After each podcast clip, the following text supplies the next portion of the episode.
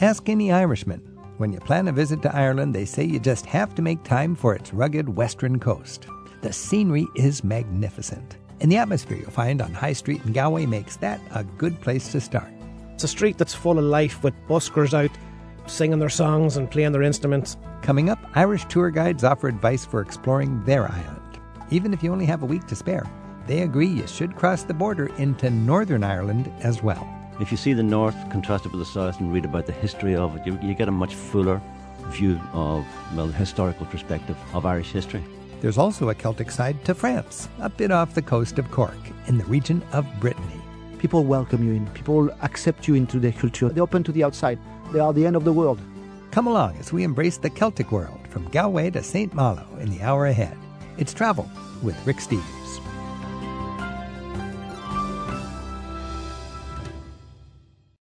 As a small country, you can see many of the highlights of Ireland in a week. So, where are the really special corners of the Emerald Island that you just gotta see? In just a bit, we'll get field tested advice from Irish tour guides to help you plan the perfect getaway once international travel is safe again.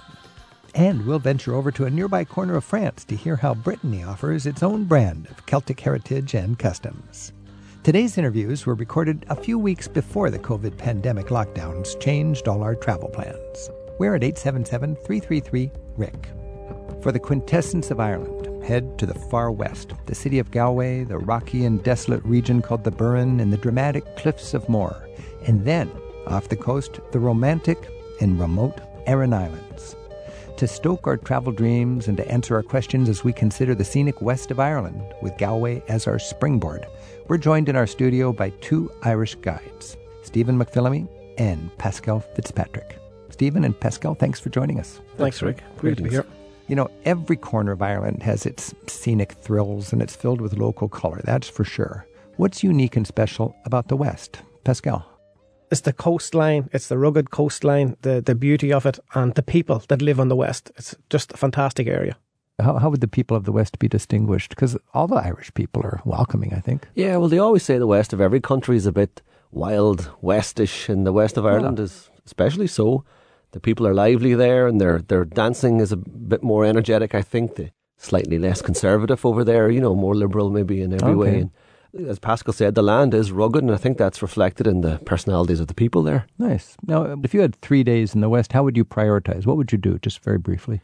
Well, I definitely would include Galway City. I like Galway. It's a good gateway to Connemara region, north of Galway, and it's a good gateway to the Aran Islands, and it's also a good base for exploring the Burren and the Cliffs of Moher. Okay, so those are the big sites. And to get there, um, Pascal, from Dublin, how, how accessible is Galway? It's very accessible now. There's a new motorway you could drive if you're hiring a car. You could be there in two hours.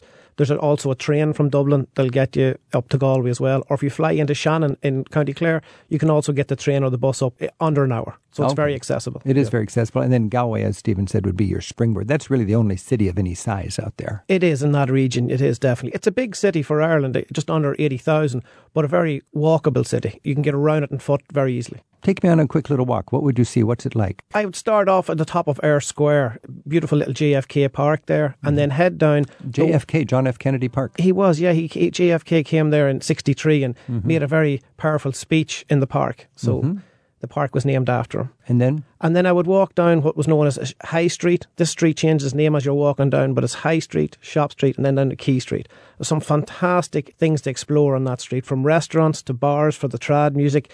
And it's a street that's full of life with buskers out singing their songs and playing their instruments. And that's just fantastic street to explore. This is Travel with Rick Steves. We're talking about Galway and the west of Ireland. Our guides are Stephen McPhillamy and Pascal Fitzpatrick. Our phone number is 877 333 7425. And Ed's calling in from Santa Clarita in California. Hi, Rick. Hello, gentlemen. How are you all? Hi, Ed. How are you? Greeting, Ed. Have you been to Galway? I've been to Galway two or three times, uh, once by motor coach and twice by train. I must say that it's one of the most delightful towns in the entire country. Not quite as crowded as, say, Dublin or even Cork or Belfast, but uh, just a lively city, lots of cafes, lots of bars, very friendly, and lots of things to do. Just a very enchanting place to visit. So, specifically, what were some of the things you did there that you enjoyed? Came in on the train around lunchtime, so the first thing we did was uh, take a stroll down uh, down the high street, and we found a nice little cafe, and I think we had a couple of sandwiches. And then after that, of course, we had to follow that up with a pint at the local pub. Actually, we just spent about three to four hours just walking the city. It's a very good town for strolling and uh, window shopping and visiting the locals. Steamy eateries, great music in the pubs, and down by the uh, harbor front or the, the riverside, it's just like a little park. And on a nice day, people are out picnicking. It's just a it's a festival of life. It's a great place It just is. to people watch. It was pretty youthful, isn't it, Ed? It is very youthful. If I'm not mistaken, gentlemen, you'll probably correct me. It is a college town, correct? That's It right, is indeed, yeah. Plenty of students there. Oh yeah, very young crowd, and but a very lively place as well. I would just say that it's uh, very friendly and very enchanting, and uh, lots of things to do, and a, a great place to spend the day. But if I had it to do over again, I would probably spend the night and uh, visit more of the scenery there. I think what I'm picking up from all three of you is that it's lively on the streets. There's not a lot of earth-shaking sights, no museums you just have to see. It's just uh, there's a an energy there, and it's a good practical springboard for venturing beyond that. Stephen, does that make sense to you from a sightseeing point of view? Yeah, absolutely. Galway's a city that you have to just experience. You got to stay there to enjoy it. Yeah. Well, I mean, you have to, you know, experience the people and the restaurants and everything. But it's a great base for getting up into Connemara. What would you do in a day trip up to Connemara? Well, I'd head north into a village called Cong, Uh-huh. C O N G, about one hour north of Galway. Could you make like a one a one day road trip, uh, looping out north from Galway? Absolutely. You could head up to Cong and then on into what's called Kylemore Abbey. Mm-hmm. Um, it's sort of referred to as Ireland's Taj Mahal. It's this glorious, majestic building out in the beautiful, wild Connemara Mountains. There's peat bogs there. You'll see people cutting turf by hand. Occasionally, there's lovely lakes and forests and mountains. And then you can come back in via the coast down by a town called Clifden. And you're going through villages there in the Gaeltacht, which are Irish speaking to a large extent. So a Gaeltacht, wh- specifically, what is that? Uh, that's a, a region or area designated for protection by the Irish government because they speak the Irish language or the Gaelic language there. So they actually do speak Gaelic as their first language in some of these. Yeah, Gaeltachts. now small pockets, of course, not Right. huge amounts, but Right. uh, in Galway City and in the region, there'll be plenty of people well able to speak the language, and you will hear it being spoken, thankfully. You'll but- see signs in two languages. Oh, absolutely, yeah, yeah. All right, well, there's a good idea. Getting back to Galway in the evening because there's great pub music and nice restaurants there and so on. Yeah, and it's also a good base for going out to the Aran Islands. There's three lovely islands out in the bay. We'll talk about that in just a minute. Ed, thanks for your call. You're quite welcome. Take care. Don's on the line, calling in from San Francisco. Hi, Rick. Good to speak to you again. Yeah, nice to talk to you. What's your um, thoughts on the, the highlights of the west of Ireland? Well, from Galway, uh, I'm so glad that I went to Inishmore. I took your advice and went to Inishmore. So that's the Aran Islands that Stephen was just starting to talk about. Uh, and, and you went to the big island, Inishmore? Inishmore, and the best thing about it was I slept over, because most people just go over on a day trip. They get their bicycles and they they head one way, but I went the other way because I had all day. So I just went away from the crowds. But that night I was in a pub and everybody spoke Gaelic. It was amazing. So the tourists all took the boat back to Galway and they made their day trips, and then you stayed the night and you become one of the uh, special travelers that really get to know the locals. Exactly. It was really fantastic, and the place I stayed was right next to near the pub, and there were two donkeys in the front yard. I mean, you couldn't ask for better. I think I know that place. There's not a lot of pubs with a couple of donkeys in the front yard. Inishmore is small, isn't it, Pascal? It is. It is, and the bicycle is, small. the way, way to go. So uh, tell us, uh, Donna, just what did you do to fill a day when you were on this little island off the west coast of Ireland? I spent the whole day on the bicycle. I just went around, and there's this couple of forts there. Dun Duningus, I think it's one of them. Dun Aengus Fort, yes. Yeah. And there's another one which I liked even better. I think the Black Fort. Oh, that's right. Aye, that's hard to get to, but if you can find it and make the effort, it's well worth it.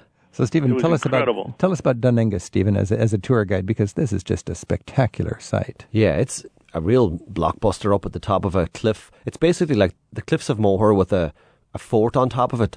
And it's a semicircular fort. Some people say that it was a circular fort that fell into the ocean. That never happened, but you could imagine that happening. It looks like half a fort yeah. on the And, cliff. Yeah, it's really dramatic up there and just beautiful. And your people sort of they crawl to the edge and they look over and hundreds of feet sheer drop down into this wild Atlantic and Can you still do that? Because at the Cliffs of Moher, they keep the tourist back now. you can still do it. And yes. you're looking- not saying you should do it, No, but you can but still you're do it. looking straight down at the birds and the surf, and it's literally straight down that cliff. Oh, it's just putting shivers in my Just back right of my now, neck right, now, thinking I'm about it. getting, I'm just shaking. It's Yeah. so beautiful and exciting. And how old is that fort?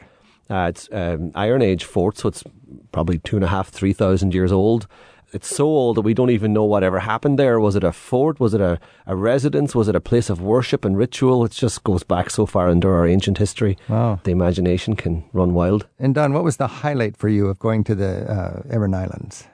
Really, that bike ride. Yeah. When I got to, there was some little church, like the ruins of a church. It's just so remote. It's- it really is incredible. and you can get away from the tourists. It's humble. It's humble. I mean, the people were, were so poor, and, and the and the landscape was so bleak. Pascal, they had to make their own dirt, didn't they, when they were They farming? They did indeed, and it's just it's like going back in time when you go over there and you're cycling around on your bicycle and you're seeing the horse and cart coming at you. It's it's, it's fantastic, but it's part of the Burren, or it used to be an extension of the Burren. So there, there wasn't very much earth there. So the farmers used to take the stones away, and you see lots of stone walls and build make a field out of basically seaweed and sand. Very very hard work. So you get the seaweed and the sand, you mix together, you wait for it to rot, and you That- can grow your potatoes. that's it, and then that's you it. don't That- starve. All you wanted to do was not starve. Didn't survive. That was it. Wow. Thank you for your call, Don. Okay, Rick. Thank Take- you. Take care. This is Travel with Rick Steves. We've been talking about Galway in the west of Ireland. Our guides are Pascal Fitzpatrick and Stephen McPhillamy. And I'd like to finish our conversation just with a little bit of advice on traditional music, because the beautiful way to cap your experience in Ireland, especially in the west, is to go to a pub and enjoy some trad. What would your tip be for a place to go and an experience to have very quickly in the west of Ireland? Stephen McPhillamy. My top three would be Galway city centre, great pubs there. Doolin is seen as one of the epicentres of Irish music, as is Ennis, which is only an hour away by car or by, by bus. Doolin, D O O L I N, and Ennis, Ennis, E N N County I Clare. S. And Pascal, in one of those towns at a pub, describe the scene that makes it worth the trip. if you walk into the bar in Doolin, for instance, it's a small little village. You'd walk in, you'd see the hearth fire over in the corner with the peat, the turfs uh, burning away. The smell of that is a very, very unique smell.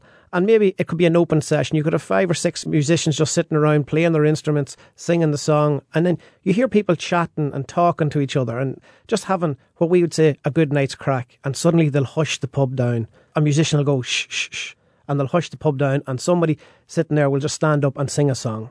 That's just something really, really unique about Ireland. I This think, would be an a cappella song. Yes. So yeah. everybody's quiet, no more musicians. No more musicians, nobody talking, and just hearing them sing. And that song might tell a story. What Well, might the theme of that song be? Oh, it could. It, we, we tell our history through our music. And it's a kind of communion together. Everybody is Yeah. one. Yeah. It's a really, really special moment when that happens in a bar. I love it. Galway, the west coast of Ireland. It's really a wonderful way to round out your experience in Ireland. Pascal Fitzpatrick, Stephen McPhillamy, thanks so much for joining us. Thanks very much, Rick. Go to Thanks, Mahagat. Rick. Thank you. Come on, you thirsty tourists and travellers everywhere. Till I sing to you a verse or two in a grand old Irish air. Stephen returns with Big Liam, a singing friend from Blarney. They'll celebrate Irish song traditions on next week's Travel with Rick Steves. Now that we know that Galway has to be in our travel plans, let's work on the rest of our Irish itinerary in just a minute. And then we pop over to Brittany for a swig of cider and another serving of Celtic pride. We're at 877 333 7425 on Travel with Rick Steves. Hey, I'm Rick Steves, and I love art. And in my new book, Europe's Top 100 Masterpieces, I share my favorites with gorgeous photos and vivid descriptions. It's all in Europe's Top 100 Masterpieces Art for the Traveler. It's available now at ricksteves.com. Hello, my name is Barry Maloney from County Cork on the south coast of Ireland. I have a good one about uh, Irish, Scottish, English. It's a quote by George Orwell. Kind of sums it up. He said, The English are not happy unless they're miserable. The Irish are not at peace unless they're at war. And the Scots are not at home unless they're abroad. Boy, that's thought provoking. So There's some truth to that. Barry, did you have another one? The common question is, what's the English impression of the Irish? Yeah. And they always look at us with a kind of a bit of a puzzlement, you know? Winston Churchill summed that up. He said, We have always found the Irish a bit odd. They refuse to be English. so there you go. The people you meet in Ireland will say that a week is never enough. But with a bit of planning and the advice of professional Irish tour guides, we can expect to have a lot of fun enjoying the sights and tastes that Ireland has to offer, even if your travel plans only allow for seven days. Our guides are Paul Corkin from Belfast, Northern Ireland, And Kieran O'Hare is an Irish American who attended Trinity College in Dublin, and he's an expert in the Irish bagpipes. In fact, Kieran performs in the Irish folk trio Open the Door for Three. A reminder that our interview was recorded a few weeks prior to the first COVID related lockdowns and travel bans. Paul, if you had a friend visiting for seven days in Ireland, the entire island, and you've got limited time, admittedly, Yeah. what would you put as a priority for the first week in Ireland? The priority for me would be to see both the north and the south. And it's not just because I'm from the north that I'm going to say that, although I am. Mm-hmm. But the north is really worth seeing. And I think if you see the north contrasted with the south and read about the history of it, you, you get a much fuller view of, well, the historical perspective of Irish history. Yeah, all my, my days as a tour organizer, I've had, a, as a matter of um, sort of uh, principle, I, I want people to see the whole of Ireland. And Yeah. that means the Republic and the North. And it's easier than ever now. I mean, there's a huge, fast connection from Dublin to Belfast. How long does the train take? Two hours. Two hours. Mm-hmm. So you could make Belfast a day trip from Dublin if that's all the time you mm-hmm. had. Okay, going to see the North and the South. Wh- What are you going to see? What, what give me five sites. I would start in Belfast, Uh-huh. spend a couple of days there, then I would move south. Mm-hmm. But I would also see the Giant's Causeway because it's a UNESCO heritage site, the most visited thing in Northern Ireland, and it's absolutely spectacular. It's much better in reality than it is reading about it in books. The Giant's Causeway, this is sort of a geological site. You've got It this is, yes. hexagonal basalt columns. Hexagonal ba- basalt columns created by a lava flow. Yeah, it's Mhm. beautiful. And it's absolutely spectacular. So that's a day trip from Belfast up to the north coast, which Gotcha. isn't very far. I mean, Mhm. Ireland is so small. That's the beauty of it. It's about 300 miles long, about 150 miles wide, so it's really easy to travel. Okay, so you hop on the train from Belfast. Two hours later, in Dublin. Couple days there. You got a few Couple more days in Dublin, few, yeah. few more days. Where are you going to Mhm. I would go down to the little fishing port of Kinsale. You're getting away from the big city, well, big city in Irish terms, and you're going down to a wee small village. I love Kinsale. It's beautiful. It's On the south really coast. Attractive. Kieran, where would you go? What would you prioritize with a week in Ireland? Well, I couldn't agree more with Paul about the idea of spending some time um, in Northern Ireland, um, not just because of the beauty of a place like the Giant's Causeway or the vibrancy of a city like Belfast, but certainly uh, Northern Ireland has historical ramifications for people in America of Irish descent from whatever community their ancestors came from. So going to Belfast or, you know, any trip to the Giant's Causeway will take in rural countryside like the Glens of Antrim and places of extreme beauty. And from, you know, if I were to go to Kinsale, I would certainly, after that beautiful town in County Cork, um, I would head up, I think Galway, for example, would be a great base of operations. It's a gateway to Connemara, um, the great Irish speaking region uh, west of the city of Galway, and also easy access to places like the Cliffs of Moher, um, probably the most fantastic natural wonder in Ireland in terms of a geological formation. Mm-hmm. You have access to traditional music in the pubs of County Clare and of Galway, and from mm-hmm. there, you know, you could craft trips up as far as Westport in the heart of Connacht and places like that. That'd So be to- to the north of to the Galway. north of Galway. So, you know, if we're talking about seven days, you've got a day, day and a half in Belfast, day, day or two in Dublin, and then Go you to know, the west. and go to the west. Yeah, Absolutely, so much to see in the West. The Uh, West's awake. I would say there's four major cities Belfast, Dublin, Galway, and Cork. Cork. And of those four, I'd say the best three would be the first three I said, with Cork in fourth place. If you had to choose the top three, would you agree with that? I would agree. So, and from Galway, you get all of these beautiful places nearby. When we are thinking about traveling to Ireland, there's, I believe, three major airports. You could fly into Belfast, you could fly into the west. Belfast, Dublin, and Shannon, which is in and the Shannon. west. Yeah. And it's a small island, but you save yourself a lot of headache and expense by choosing the right airport. Mm-hmm. Yeah, so you can factor that in. If you're considering the weather, it's a small island. I think the weather's miserable everywhere. Well, you don't go to Ireland for the weather. You know, nobody does that. Yeah, don't go to Ireland for the weather. You go to Ireland You go to Ireland despite the weather. you, you're thankful for the rain because it wouldn't be the Emerald Island without the rain. Exactly. If we want balance, we've talked about the north and the south. We've talked about the two big cities, Dublin and Belfast. If we're thinking of the south coast, uh, Paul, you were talking about Kinsale, Yes. which is a, a food capital, isn't it? Yes, it, it was a gourmet capital which started up in the 1970s. Uh, they started opening restaurants there. It's a little village of about two or three thousand people, which swells to about 9,000 in the summer. And there's about 50 restaurants in that little town. And, you know, it was the self proclaimed gourmet capital of Ireland, but it really deserves it. The food, it's so fun to be there for a few days just to eat Yeah. your way through Kinsale. Mm-hmm. It's also got a lot of impressive military history. Oh, it has. It's got a gigantic uh, star-shaped fort. A star shaped A star-shaped fort, yeah, which Yeah. is uh, the ideal shape apparently for defence, which was only ever used once when it didn't work because they weren't attacked from the sea; they were attacked from the land. But, but maybe that's a, a testimony to how good it was. Nobody even would bother Nobody dared attacking to. it. Nobody Could dared not to. get in there. but it's also the site of one of the most famous battles in Irish history at the start of the 1600s, the Battle of Kinsale, which has ramifications. If we had all day, I could tell you all about it. Uh-huh. ramifications for the division of, of Northern Ireland, for example. We don't have time to talk about it because it's a whole other interview, but it's basically the tragic end of the uh, It's the end of the, Gaelic clans, era. yeah. The end of the Gaelic era. Yeah.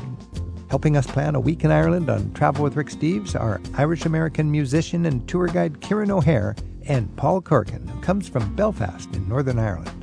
When we think about the south coast of Ireland, I think we've got the Ring of Kerry, Yeah. and then there's uh, another ring. What is the the town that's the home base for that? Kenmare? Well, Kenmare. Kenmare's the start of it, yeah. But there's Yeah. also Dingle. Dingle Peninsula. Yeah, Peninsula. Kieran was talking about Galway, which was a fantastic city.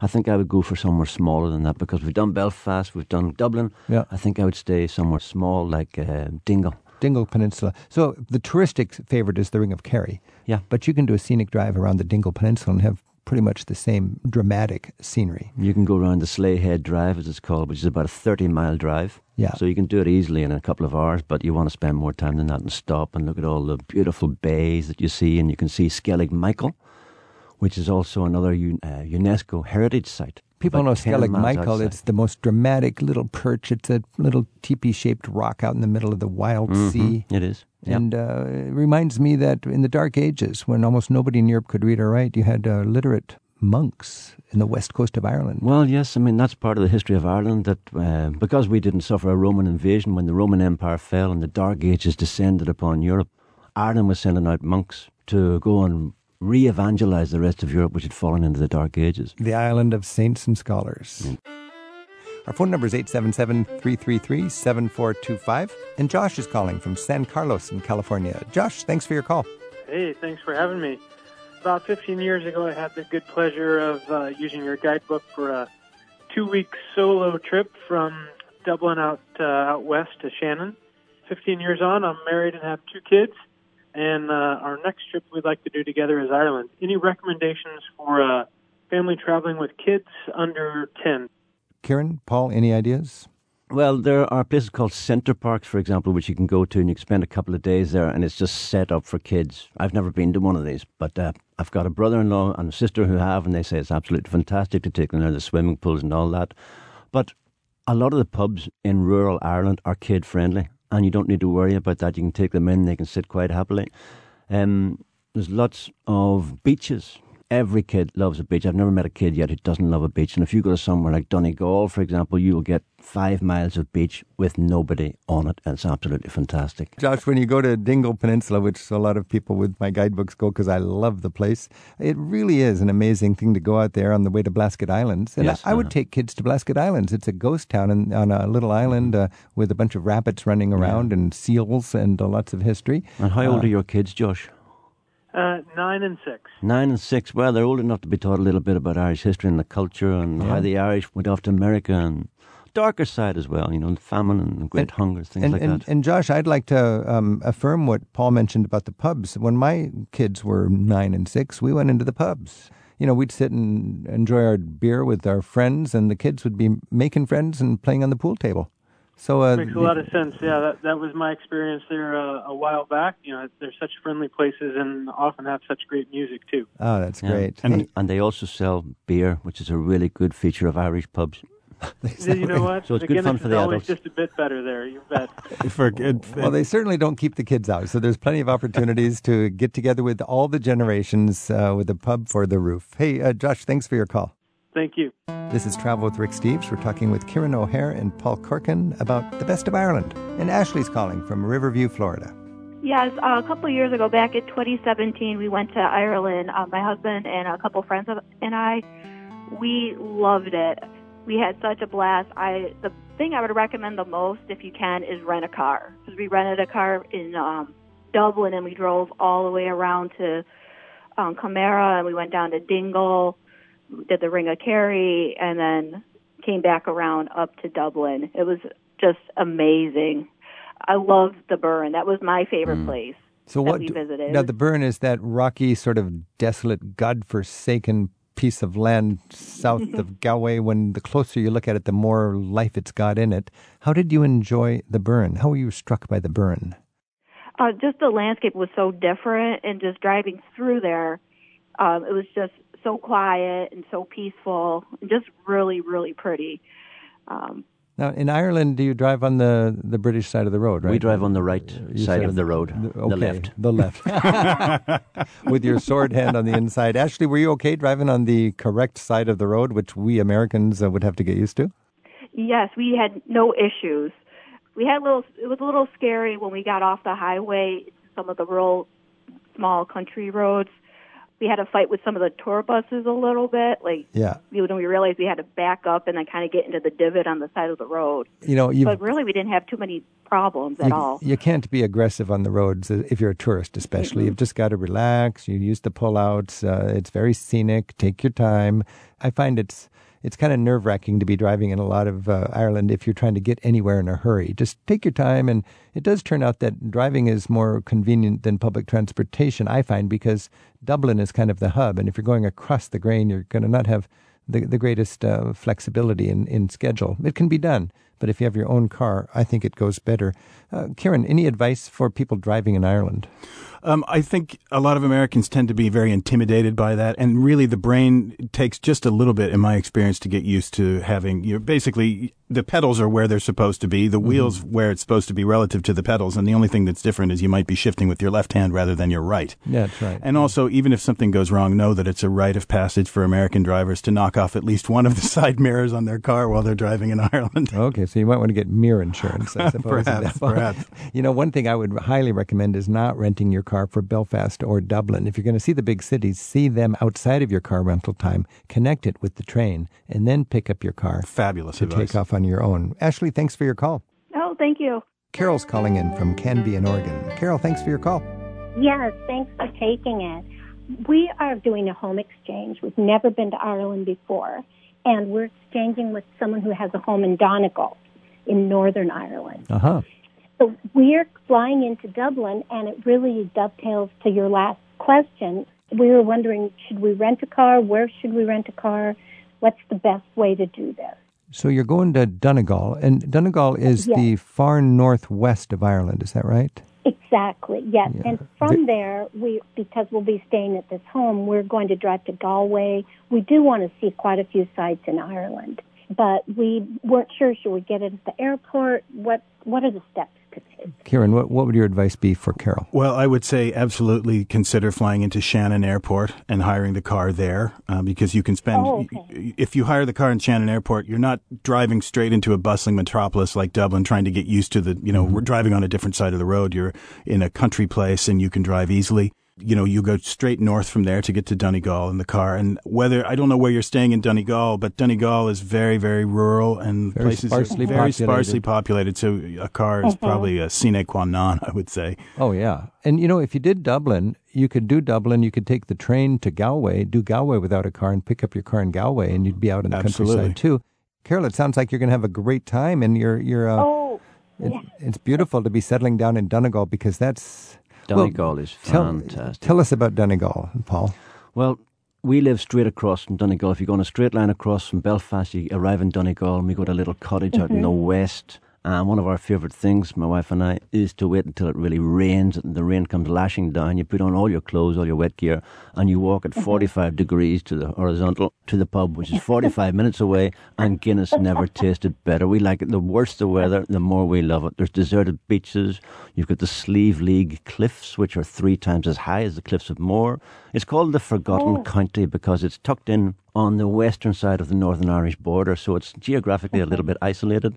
And therefore, they feel they've been a little bit forgotten over the years by the central government in Dublin. But it's amazing. perfect. Oh, well, this has been so helpful. Thank you Well, I'm very, glad. very much. Great, Carol. Have a great Thank time. you. Let us know how your trip goes.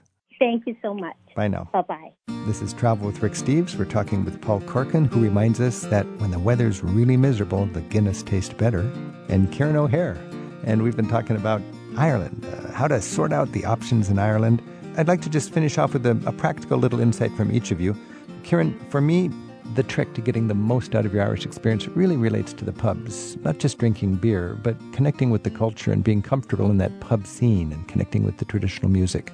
You're a musician, and the American, give us a tip on understanding the pub etiquette and enjoying the music. Absolutely. Well, in a, in a pub in Ireland is more of a social nexus than a tavern. That's sort of a good way to start. So it's not necessarily about drinking your head off.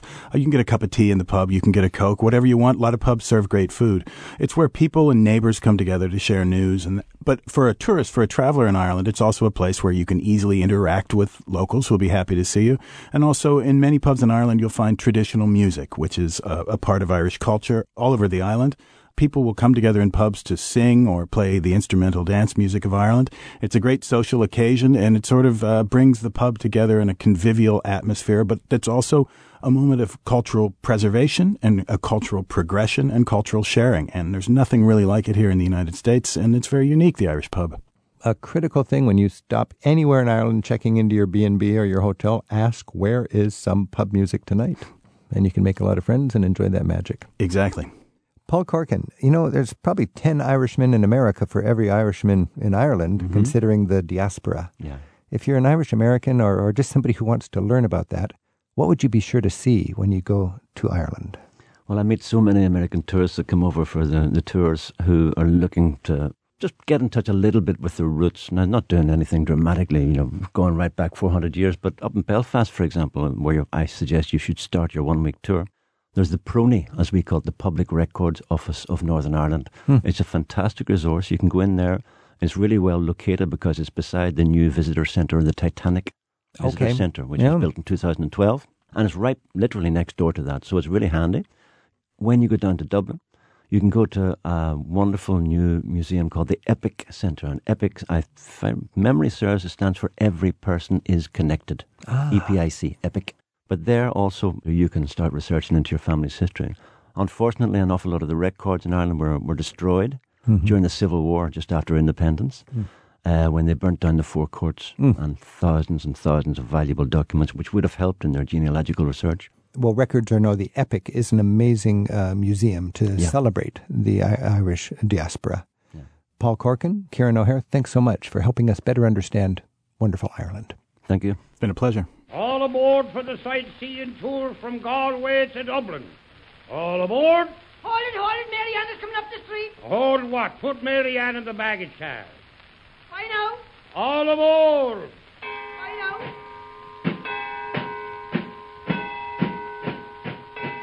It's a Celtic region with a French accent. Let's explore Brittany. That's next on Travel with Rick Steves. We're heading to Brittany next in France, and its heart is definitely Celtic. Instead of the green, white, and orange you'll see on Irish flags, the national flags here are blue, white, and red. Brittany is one of the six Celtic nations, and its Breton language is starting to be taught again in bilingual schools. Though I hear the number of native Breton speakers has declined thanks to government policies that used to discourage it. Tour guide Patrick Vidal lives in Brittany and joins us now for an insider's view of the Celtic corner of France and the regional pride it instills in its residents. Patrick, bonjour. You're very welcome. Bonjour, Rick. Do, do people actually speak a Celtic language in Brittany anymore, or is it something that's sort of a way that you can celebrate the fact that you enjoy Brittany, but Yeah, it's more it's more a cultural thing. I mean, it's not an everyday thing Right. anymore. But the the road signs are written in both languages. Yeah. uh, a lot of things are, are kind of trying to push as much as possible to keep it alive.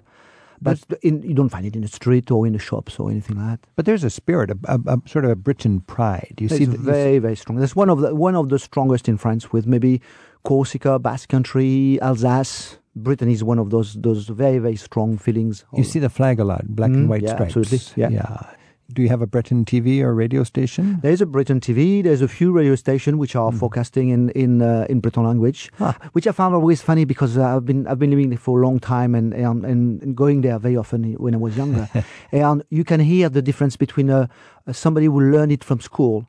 Yeah. I, I don't speak the language, but Right. just by listening, you can Yeah. hear it from a, a French person who learned it to somebody who really grew up with it. With their family speaking Yes. this. Yeah, it's very different. So this is Brittany. It's the west of France, uh, whereas most of France is Gaulish. If Britain is Celtic, But all of France was Celtic. All of you know, France we, was Celtic. we're talking about the same thing than in England. When the Anglo, the Saxon moved in, they pushed the, the, the Britain, the Celts Oh, further. That's exactly what happened in in France. So in Britain, the Celts got the worst land because the stronger Angles and Saxons took England. Yes. And we get the Celtic people living in rocky, more difficult Scotland, Wales, and Ireland. The Britons have been pushed. The Celts have been left down there because the the land was not interesting. So anybody. that's Brittany. It's that rough, wild western tip of France. exactly the same type of, of landscape of climate than you've got in, in Ireland or, or in Wales. So you, you feel that that sense that this is a proud land, it's a rugged land. Now you your family's not from Brittany, but you've spent a good part of your life in Brittany. Yeah, I've, I've, my family is from the southwest, next to the Spanish border. I grew up in the north of France, but uh, I twenty some years ago I decided to, to go down and live down there. I knew the place already. I've I've worked down there a few a few seasons, a few Yeah. years, and uh, I love the I love the atmosphere. I love the uh, it's Celtic. It's Celtic. You like that People- Celtic spirit, Yeah, the peop- yeah, the it's a very nice spirit. Yeah. So what is the difference between uh, a Celtic flavor and uh, what you grew up with in the south of France? To me, the, the most maybe the most striking part of it is the welcoming part. People welcome you in. People accept you into their culture. They are they are they're open to the outside. Yeah. They are they are the end of the world. They Yeah. are the, the Finisterre, the, the end of the of the of the land. And they used to go outside to find a living and uh, and go sailing on one side or Weren't they famous uh, sailors in the very very old huge, times? Yeah, yeah. So it was huge. Yeah, yeah. Yeah. Ports are big, and uh, and it works the other way around as well. Inland as well, coming inland in France for a very long time. Brittany was a land of emigration, not immigration. Okay. France has been welcomed people from all over the world for centuries and centuries. Brittany has stayed very secluded, and people were coming out of of Brittany to go to Paris to work and stuff like that. So how would you say Brittany would be different from France if you're a tourist in the in the food and the culture? Uh, what is characteristic about Brittany? If you were going to go there and you had a checklist of things, obviously food. I mean, it's The uh, food, it's yeah. more on the coast is seafood, of course, like uh, on Right. the coast anywhere. But the, the core of of uh, Brittany food is the crepes and the galettes, which are which are these buckwheat little crepe. so a galette is a a galette is a savory crepe, Okay, right? yeah, Okay, buckwheat. Buckwheat. It's the same ingredients that you'd put in it, like on a pizza or something like that. It isn't. It's like the pizza. It was much more Yeah. simple. I mean, Yeah. the pizza has been used in. A, you can have a Hawaiian pizza now, so that's. Uh, that's, No, uh, that's can you have a, a Hawaiian galette? you, I'm sure No, you can you- find a Hawaiian you can do galette that. if you look carefully enough. Yes, and then with your crepe, you have cider. Yeah, and cider, and I mean it's like in Normandy. You don't have you don't. The ground was not very good for for vineyards, so Right. you had apple apple trees. Was green. It was very wet, so apple trees were growing you nicely. go. But you French, cider. you French are still very sophisticated about it. So, like uh, wine has dry, semi-dry, and sweet. In apple cider, you also have brut. sophisticated in French to me doesn't work. I mean, I could we could develop that, that for Okay. on that for hours, but uh, but uh, for instance, in Brittany, when you drink some cider, you drink it in ceramic cups, Like a bowl. like a bowl. Okay. Yeah. it's called a bolle, and the reason behind that, it's they didn't have enough money to buy glasses. That's as simple as that. And there is different kinds of cider. You've got dry Oh, yeah, cider. you got the dry, You've got the softer, the sweeter. so maybe not sophisticated, but uh, developed because you have different kinds of cider. yeah, of course. I mean, if Yeah. you if you do some cider, you're gonna be an expert at it, and you're gonna learn different ways to do it. That's that's. Do you like your do. cider uh, sweet or? I like it dry. Dry. I, am a more dry. But the difference is not huge. It's not like champagne where you can straight away say it's a, oh it's a sweet one or it's a it's a dry okay, one. so- the difference is not that huge. I mean, if you if you get a, a sweet instead of a, of a brut and you prefer the brut, the sweet is still nice and, and drinkable. It's not uh, it's not that sweet. This is Travel with Rick Steves. I'm learning about cider and I'm learning about Celtic culture and I'm learning about Brittany, where our guide lives. Patrick Vidal joins us now. We're talking about Brittany. Our phone number is 877 333 7425 and you can email us at radio at ricksteves.com. Bill's calling in from Montana, from Billings. Bill, thanks for your call. Thank you for having me, gentlemen. How are you? We're doing great. Do you have some thoughts about Brittany? Well, yeah, as a matter of fact, I do. Um, my wife and I generally try to spend about a week up there every year. Sometimes it's a couple of days, but uh, it's generally about a week.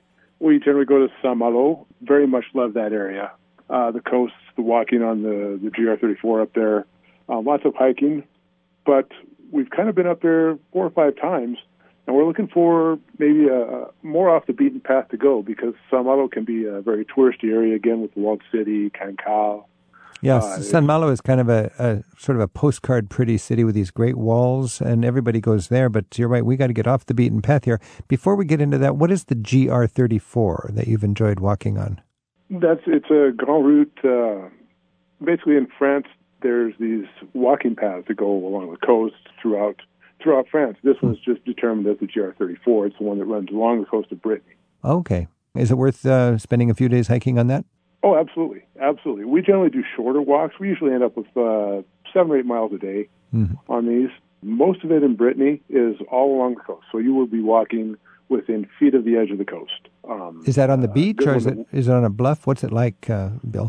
both actually. Um, it continues through beaches and it goes along the coast. Uh, there's a good one in Dinard where you start off the main beach there and you do about three miles up the up the coast and some of them are very high bluffs looking down on the ocean and some of them are right Hmm. with the water at your feet. What's an off the beaten path? What's a, a beautiful, charming uh, dimension? Keep following the coast. I mean, that's as, as long as you reach Saint-Malo, if you keep following the coast after that, you've got plenty, plenty of different places which are amazing, which are very, very uh, remote. Uh, you go to the Cape Frehel, F-R-E-H-E-L. You go to the Fort de la Latte, which is just before that. You got fantastic walks around there. And then if you keep going, you pass Saint-Brieuc and you get all the coast with all the, well, in France, the uh, in northern Brittany, that kind of places they call the, the Aber, A-B-E-R. It's like fjords. Ah, okay. It's like rivers coming Yeah. in the thing there and very deep. Uh, Beautiful um, coastline, yeah, rugged coastline, amazing. So if you have a rental car, you just drive along the coast. You'll find you don't need a list of sites. You'll no, find it's, charming it's, uh, towns. you got you got what they call the pink granite coast uh, a little Uh-huh. bit further north. You got the Ile de Brehat, which is fantastic. The northern part is definitely the northern coast is definitely the more off the beaten tracks one there. The southern one is a bit more touristic. You know, that's Bill. That's interesting because I've never been able to get my brain around what do you see in Brittany. But I think, as Patrick is saying, you explore with your car and you find there's not one famous village that everybody's going to go to. Just have a spirit of adventure and and uh, drive along the coast in the north. But there are, there, are a f- there are a few big names. I mean, if you want to see the standing stones in Carnac, I mean, Yeah. there's 5,000 stones standing up in lines in big fields. Makes sto- look Stonehenge like a, like a dwarf little place there. So this is from the same age as Stonehenge, Same- but, same- but just oh, we- much we- bigger. We don't know. I mean, as much as we don't know that much about Stonehenge, we don't know about, that much about Carnac. So there are a few places like that which are a bit more coming out of the of the agenda. But uh, but basically, yes, it is that. It is taking the car, going walking around, going going discovering new little villages and uh, and little towns. It's fantastic. All right. Hey, Bill, thanks for your call. Hey, thank you for having me, gentlemen. Have a good day. Take care.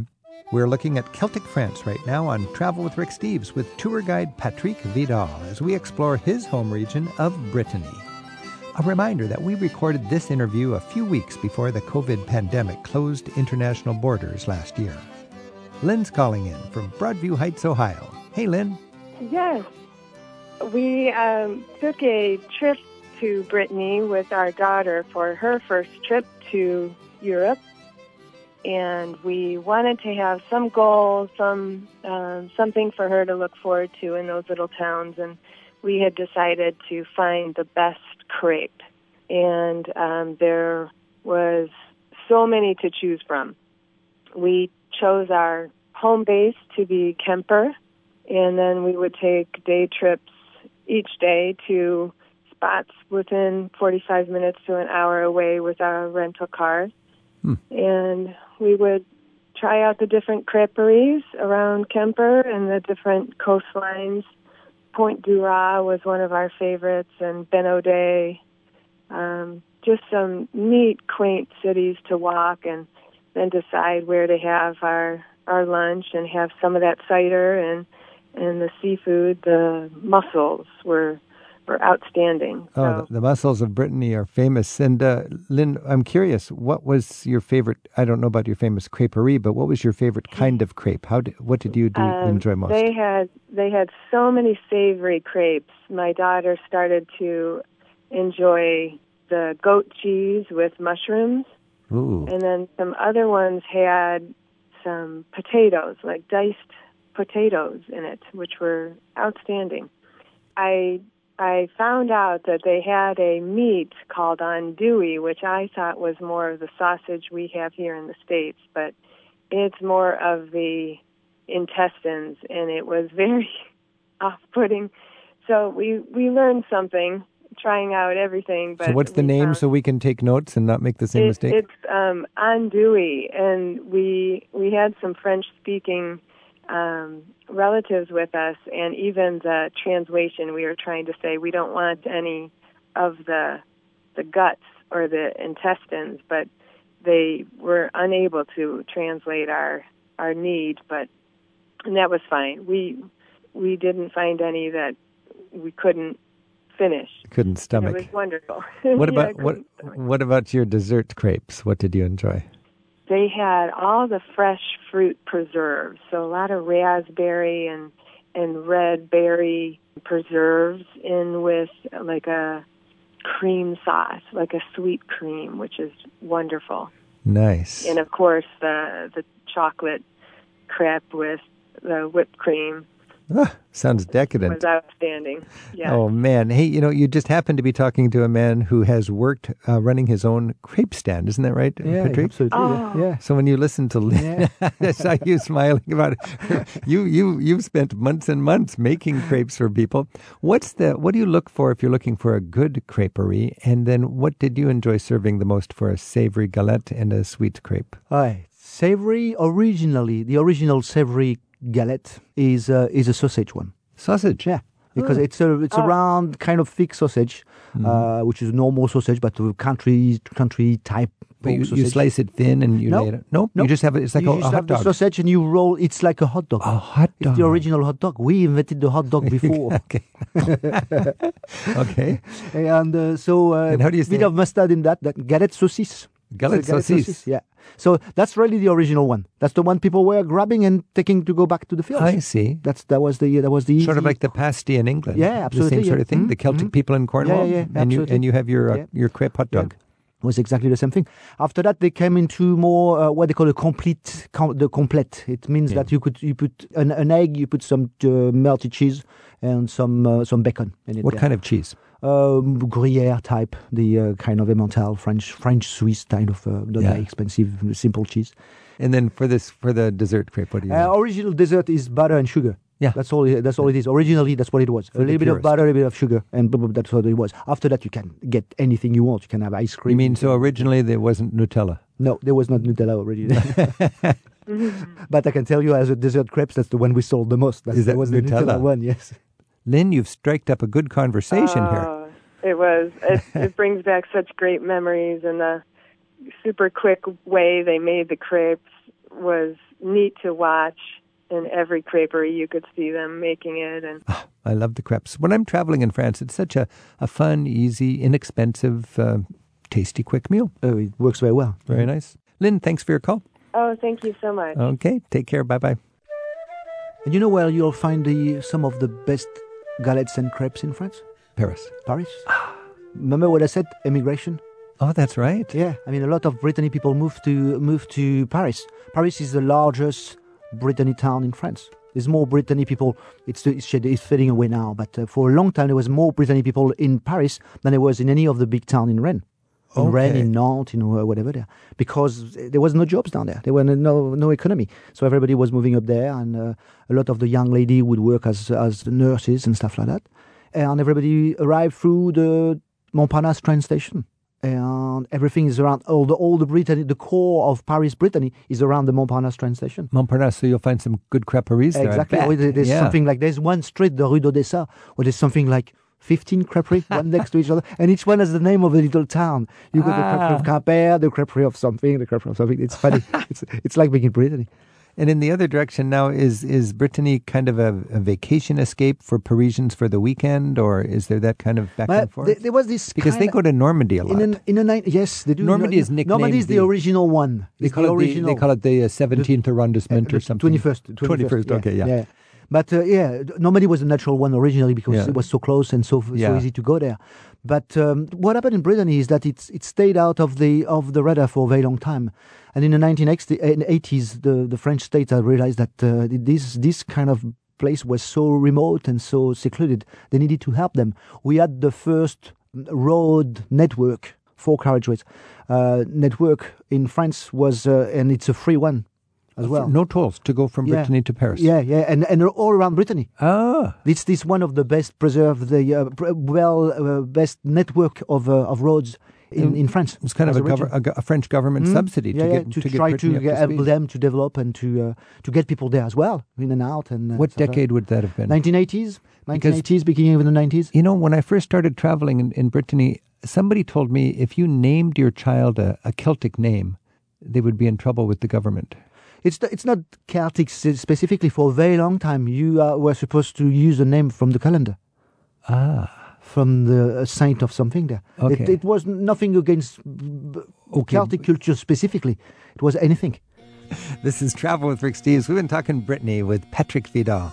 If I go to Brittany again, what is uh, one word I should definitely use that is a Breton word to uh, help me get a good welcome?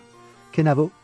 Kenavo. Kenavo. K E N A V O. Kenavo is uh, saying good- hello. In, Hello. Uh, in in Britain. Kenavo. Yeah. And how do you say goodbye? Uh, I don't. I don't even know how to say goodbye. I know a very more, much more important one. Yamat. Yamat. Which is cheers. Cheers. Yeah, because uh, you Yamat. drink with when I have my people. cider, a bowl Yeah, of cider. yeah. You know, Brittany is the is the place in France where they've got the most trouble with alcohol as well because it's a it's a big party place and people do drink quite a lot. So so what they like to do the Yamat thing there. Yamet. Yamat. All right. Thank you very Cheers. much, Patrick. And uh, let's have welcome. a crepe in uh, Brittany on that uh, on the the G. What was the what was the trail again? The G GR thirty four. GR thirty four. The wonders of the coast of Brittany and that beautiful Celtic culture. Thanks a lot. You're welcome.